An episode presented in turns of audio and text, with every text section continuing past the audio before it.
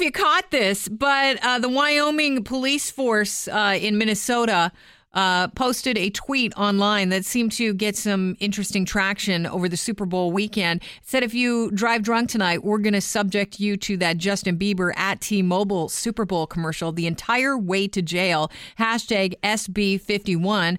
We're now joined by Police Chief Hoppe. He's on the show.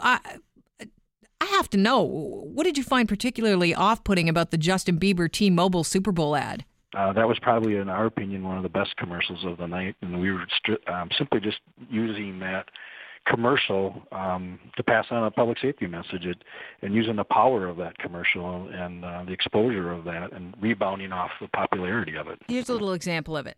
This guy's got the shimmity sham sham shimmity shake right there. Okay, so what you thought you'd do is that started to trend, and you thought, you know what, I'm going to jump on this right now. We are going to use the at T-Mobile uh, address and the hashtag SB51 and send out a message that, hey, we're looking for you drinking and driving this weekend. Absolutely, I think um, you know Super Bowl is a great event, and we know that a lot of people gather at house parties and at different you know uh, bars and attractions around town, and we know that they have to get home and you know we want to make sure that people go out and enjoy that event and have a good time with it but we also want to make sure that they get home safely and that they're not a danger to our community. So why not take an opportunity when you have you know a major event there's something major trending and use that opportunity to pass on a public safety announcement that would otherwise not get aired?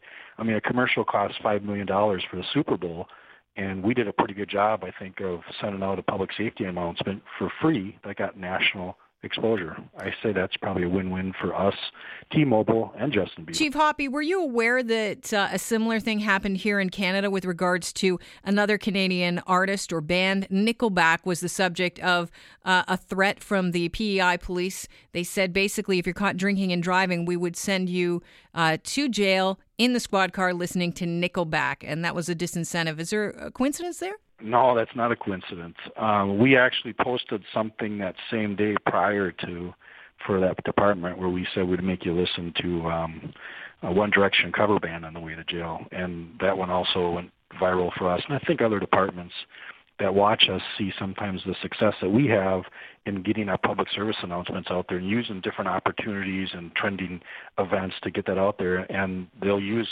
our success and rebound off that and try to emulate or duplicate it, which we're fine with. You know, it's it's all focused on getting good information out to the public to keep them safe. What do you say to the people that say, you know what, uh, I don't think the police force of any kind should be using a sense of humor around drinking and driving? It's a serious topic.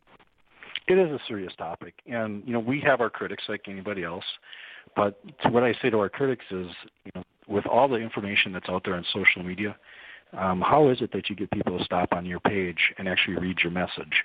We can print the public safety announcements up and put them in our lobby, but if nobody comes and picks them up, we're not delivering the message. So we found an ability to use a little bit of tongue-in-cheek humor to get people to stop, read the posts, and within those posts are the real message, which are our public safety messages. So not everybody agrees with it, and that's okay. And to our critics, my response is we got you to stop and read the post, so we effectively delivered our message. Well, Police Chief Hoppe, it's been a pleasure talking to you. Not a problem.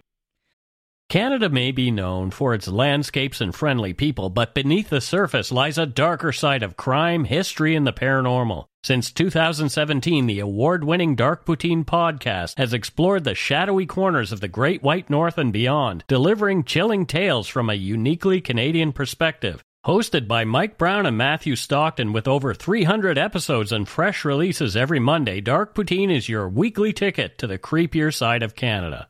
Listen to Dark Poutine on Apple, Spotify, Amazon Music, or wherever you get your podcasts.